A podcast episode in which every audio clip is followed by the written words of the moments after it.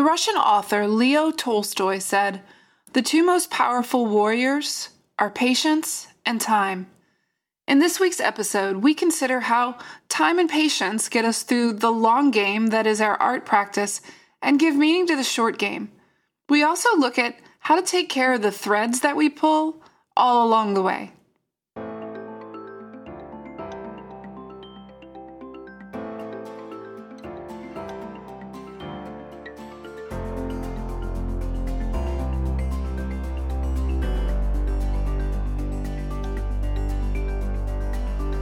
Welcome to Starling. I'm Amy Markham. Thanks for joining me here to connect with your creative practice. In last week's episode, we talked about symbolism, and I started to think about how understanding symbolism and our relationship to symbols in the world and in our work is really a long game. It for sure would take more than a week to get a handle on symbolism. So as I thought about where to go with this week's episode, and how to continue from the idea of symbolism, I feel like the time has come to discuss time. Because as artists, we really need to build a relationship with time in so many ways. And that relationship takes patience, a lot of patience. So I started considering what time means as an artist and how we develop our practice over time, which of course led me to some questions. What does it mean to be patient and still productive? How do we find that balance as an artist? When it seems like time has its own plans, we all have to let time do its work with us. Like with symbolism, there has to be time to develop a depth of meaning and a firm understanding of our own symbolic language. Time has to walk with us as we develop skills and allow experiences and meet new opportunities. So we have to be patient, but that doesn't simply mean that we're just waiting around. There's a long game and a short game going on here. And if you want to think of it in that way, maybe you think of it like a sprint and a marathon that are happening at the same time. There is activity happening even when we're trying to be patient in our own evolutionary process. We are evolving, and we have to remember that during this evolution, we just have to trust the process. Each moment leads us to the next, and each work of art that we create or experience that we have inspires us and leads us through our own evolution. And we just can't dictate that process because it's a shared experience. It's shared with time and place and other people and our history that we're embedded in.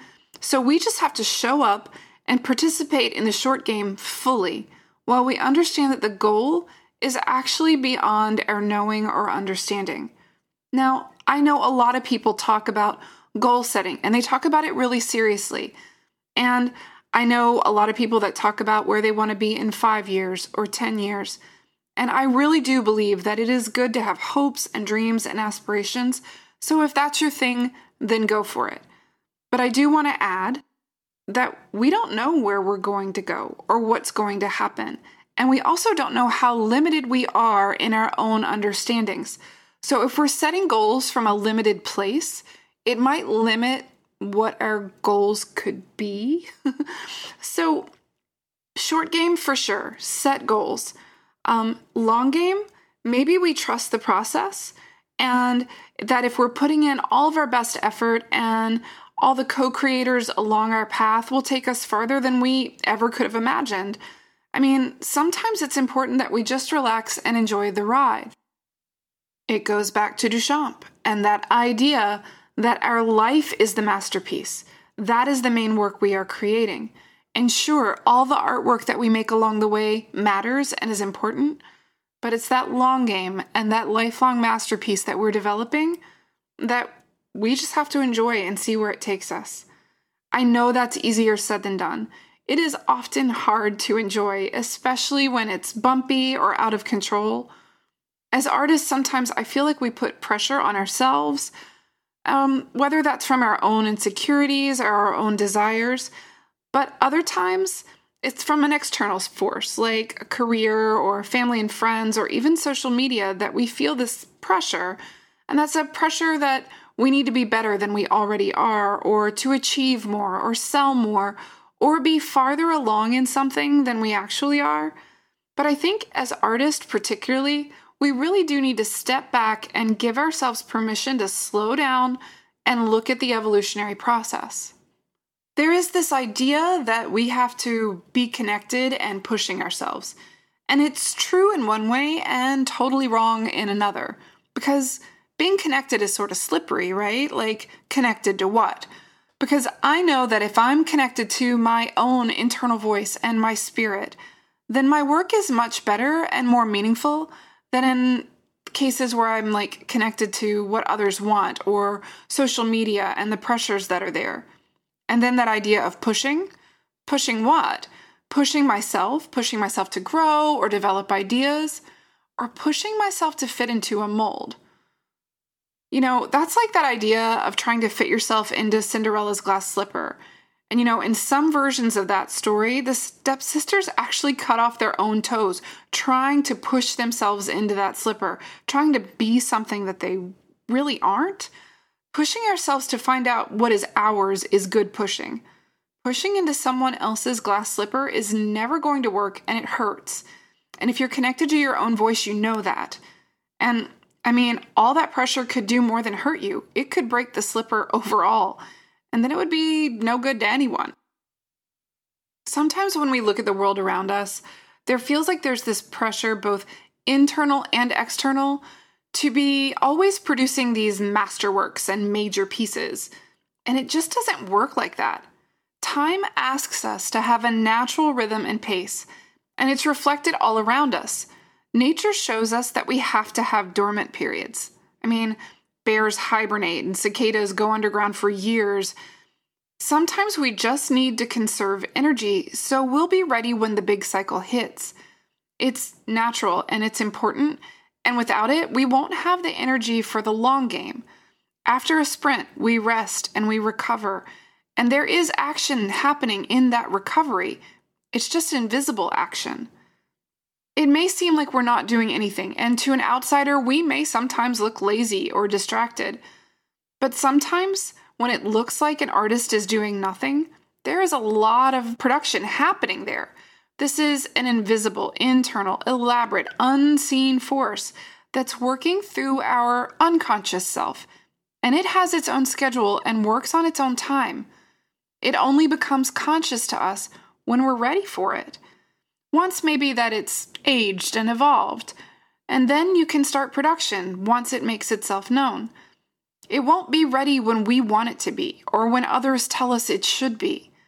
But if you're busy shoving your foot into the wrong glass slipper, you won't even be there when it shows up. So make sure you take the downtime, and that you're patient but in action, always tending the soil, waiting for that seed to show up. And what I mean there, like tending the soil is just maintaining our practice, working on developing our own personal relationship to the work that we create and making our way through with that work so that it's like fertilizer. You know, even when we make crap, it's just preparing the soil for what's coming. So then when that invisible process gives us that seed and we plant that seed into the ground that we've prepared with all the nutrients from everything that came before, that seed can grow and create more seeds until we've got a whole garden. You know, did you know that seeds from common fruit trees like apple trees, they all require this period of chilling before they can germinate, and then they can't produce new trees until that happens. And then the trees themselves, they need dormant years to recover to produce better fruit. If you've been making work for a while, then you know how important dormant periods actually are. If you look back over any artistic output, you can experience seeing this, looking back over periods of your life where there's like ebbs and flows in the timing of your work. There are always lifelong themes and answers that are embedded in there, and it can help you see your process more fully when you see the way time has influenced this as well. And give yourself permission to review that evolutionary process that you've been going through.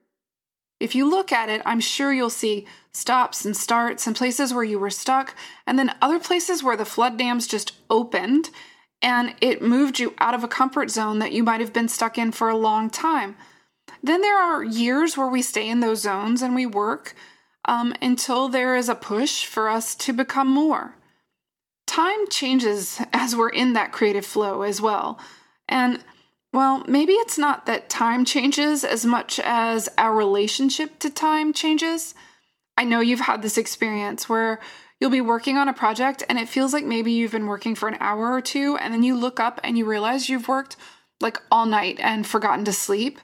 Or the opposite is like when you are doing something you really don't want to do and every minute seems like an hour.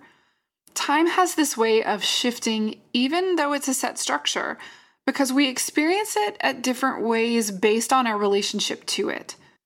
How many of you put pressure on yourselves to get farther faster and feel like you aren't where you're supposed to be right now? Time is a tricky one because I'm about to have a birthday and the years aren't getting any slower. I'm not getting any younger, but also I'm still here. And that's been questionable before for me, whether I was going to be here and alive to make work at all. Cancer reminds me fairly often that all of this is a gift and that time is limited here for all of us, and we should use it well. But with that said, I just have to be part of the process, committed to this short game and allowing the long game to be co-created with all that interacts with me in this life. It seems like right now, time is speeding along, and we live in a very, very, very fast-paced world. Everything happens at the speed of now. I know personally, I've felt like I should push myself so that by the end of summer break, which is basically right now, that I would be able to have created enough artwork to apply for shows, develop this podcast to the fullest potential, create all the online courses I want to develop around the discussions I'm having here, get everything in order, all my lesson plans so that I have the best school year possible and somehow relax and enjoy downtime with friends and family. But time is a tricky beast, and most of that didn't happen. At least not the way I expected it to. I did get to dip my toes into each of those areas a little bit, but if I had actually done all of that this summer, I wouldn't be proud of it because honestly, it would have probably all been crap because I wouldn't have given it enough cooking time. Incubation is a real thing, and cooking time is a real thing. No one wants to eat something that's not fully cooked. And yet we live in this time that a lot of half-baked ideas are being thrown out for consumption. There are a lot of ideas that we have that just take more time. And I know personally that I'm going to let some of these things keep cooking because I want them to turn out well. I want them to be good. No matter what the demands of our current culture says, it takes the ugly duckling a while to become a swan. You just can't rush it. And if you go out telling everyone that you're a swan while you're still in the ugly duckling phase, you might never be seen as the swan you actually are. I see all these people, like coaches and people on social media, talking about how we should just jump. And look, I do believe that we should always be willing to jump, even sometimes before we're ready. But that's the thing, though. Sure, jumping is important. Making the leap is important. Believing in your work, believing in yourself, all that, it's important. But the big one is be willing to believe in the process and jump into the process. Trust that time and allowing the process to take place is what will happen and work in your best interest. Which might mean that if you're in the process, that it might need to go back into the oven for a little bit. Did you know that Darwin first came up with his theory of evolution in like 1836 or 1837? He had made notes and this sketch that document the idea coming to him around that time. But he had so much else going on, other work going on, life was keeping him busy, and he just steadily developed ideas as he worked on other things. He got married, he had children, he was really sick for a while and had to go through a recovery period. He lost a daughter and had to go through mourning. All of this while he continued to study the ideas that helped him advance his understanding. And his initial sketch and that the notes later became an essay, and then he developed it more until finally in 1859, On the Origin of the Species was published. It took all that cooking time for it to develop and grow from that initial jump, that little seed that was planted, It took a time and a process for it to find its way. Creating something new, whether it's the theory of evolution or an opera, takes time. It isn't something that's done in haste to meet some self-imposed deadline. All great work takes time and effort and energy, and it unfolds as it should over the long game. All the way there, along the way, there are going to be other works and projects that point you forward. Each step is important, as each sketch is just permission to continue. A dance develops through individual steps, linked together over a time that is set to its own rhythm. It can't be experienced all at once because it's a whole and it's created through parts. Everything that Darwin did in his life, all that he experienced, gave him the process he needed to understand evolution and find the best means of expression so that others could understand it. I just think his personal evolution in the development of his theory of evolution is sort of poetic. I think someone should make an Oscar-winning movie about that, the evolution of the theory of evolution. All during the short game, and during the time that we're trying to be patient and yet productive, we start pulling threads, and we need to learn how to hold those threads and to file them and keep them or weed them out if we don't need them. You know what I mean, right? Like, if you've been developing your practice, you may be getting more and more ideas, because I believe that when the muse knows that you are a willing participant in the creative process, she shows up and just starts throwing ideas out at you so that maybe you'll run with one of them. And you might pick up one and you might run with it for a while before you realize that that's not the one and you're exhausted and you need to find your way back so that you can pick up a different thread to follow. Actually, you know what? This is a whole topic, and I think I'll cover this idea of pulling the thread in an upcoming episode, but I do want to focus on this idea of organization. Just make sure that you are keeping idea threads along the way. We can keep these ideas and plant them when we know we have the time to tend them. That means making sure that we set up some way to organize and maintain idea files. I know some people keep journals for their ideas. Others make digital boards and images that they keep on their computers. Some people make voice notes or recordings of themselves on their phone. I'm a little all over the place with this, but I'm mainly kind of old school. I use note cards and Post-it notes. I keep note cards or Post-it notes in the bathroom and by the bed, because that tends to be where I have my ideas. Something about being in the shower or about to fall asleep will trigger thoughts and ideas. So I have a box of files and file folders for certain threads, like certain symbols or themes or project ideas, and then I can stick the Post-it notes or postcard things down into those files and just pull them out when I'm ready to work. If you're anything like me, as soon as you get one idea going, a million non-related ideas start to show up too, and I do want to keep those, so I have file folders for all sorts of tangents. I don't want to lose those ideas, but I also don't want to become completely sidetracked when I'm in the middle of one project. So I just write them down and pull them out later, like when I'm having artist block, so that I can work with something that I've already thought of. And also make sure that you take time to declutter those files and get rid of some ideas, because at a certain time, the idea has passed and it's not really going to be fruitful for you. Make sure you create some sort of method for maintaining these ideas that could be seeds that come for you later. It can be as messy or as organized as you need, but it is important and a part of your process that you figure out how you store and maintain the seeds that have come to you so that they can develop over time. So with that said, let's consider some practices around time and patience and process.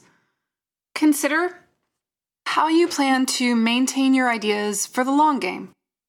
Do you have a filing system for your ideas? And not just works that other people make that inspire you, like you might do with a Pinterest board, but for your personal ideas.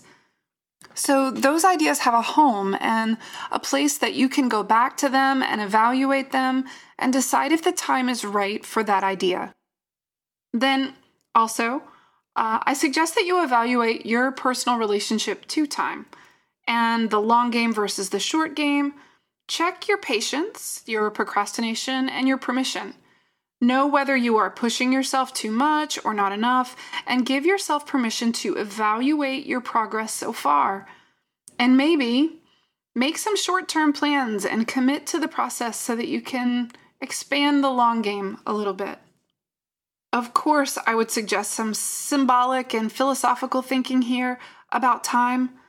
It might be a good place to consider symbolic connections you've made with time, whether that be with understanding seasons or cycles or clocks and timepieces in general, and the way humans document time, stories about time and time travel, anything that has a little seed about time that might be inspiring for you to consider. Then think about what influences your own view on your relationship with time, especially in your art practice, but also in your life. Are you worried that you're too old to do this? Or too young to do this? Are you afraid that you're too busy and that there isn't enough time in the day? Is it a waste of time for you to commit to your artistic practice? Follow that thread back and see where those ideas come from. And as always, if you have a seed that is planted from that idea of time, water it and see what grows. Okay, so thinking about this, I think that this episode may have really just been a personal pep talk about time and preparing for my summer break to end, and being about to turn 45, knowing that I haven't done all the things. I actually don't think I will ever be done with all the things.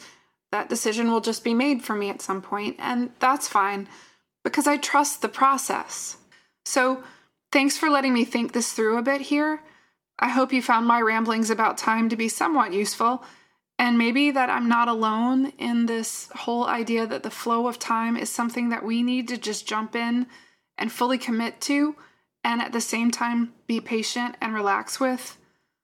I want to take a moment and thank those of you who have been listening with me this summer and reached out and encouraged me and made me feel like this summer side project has been a worthy endeavor and a good use of my time. As school starts, I know that I probably won't be able to continue this weekly, and I'll just have to see what time allows. But I will make time for my personal creative practice during the school year, and Starling is now a part of that, so I'm sure time will find a way. Well, let me know how time is working with you. You can find me on Instagram at The Starling Creative, Twitter at Art Teacher Amy, or on my Facebook page, Starling Creative Living. In the show notes, I will link you to my website, Starling Creative Living, and the content that's included there. My weekly playlists, just some songs to pass the time and make you think about time and creativity. And I'll put some other things there that I find relevant to this conversation about time and being patient as an artist. I hope you have plenty of time this week to do everything that you need to. And as always, enjoy your process.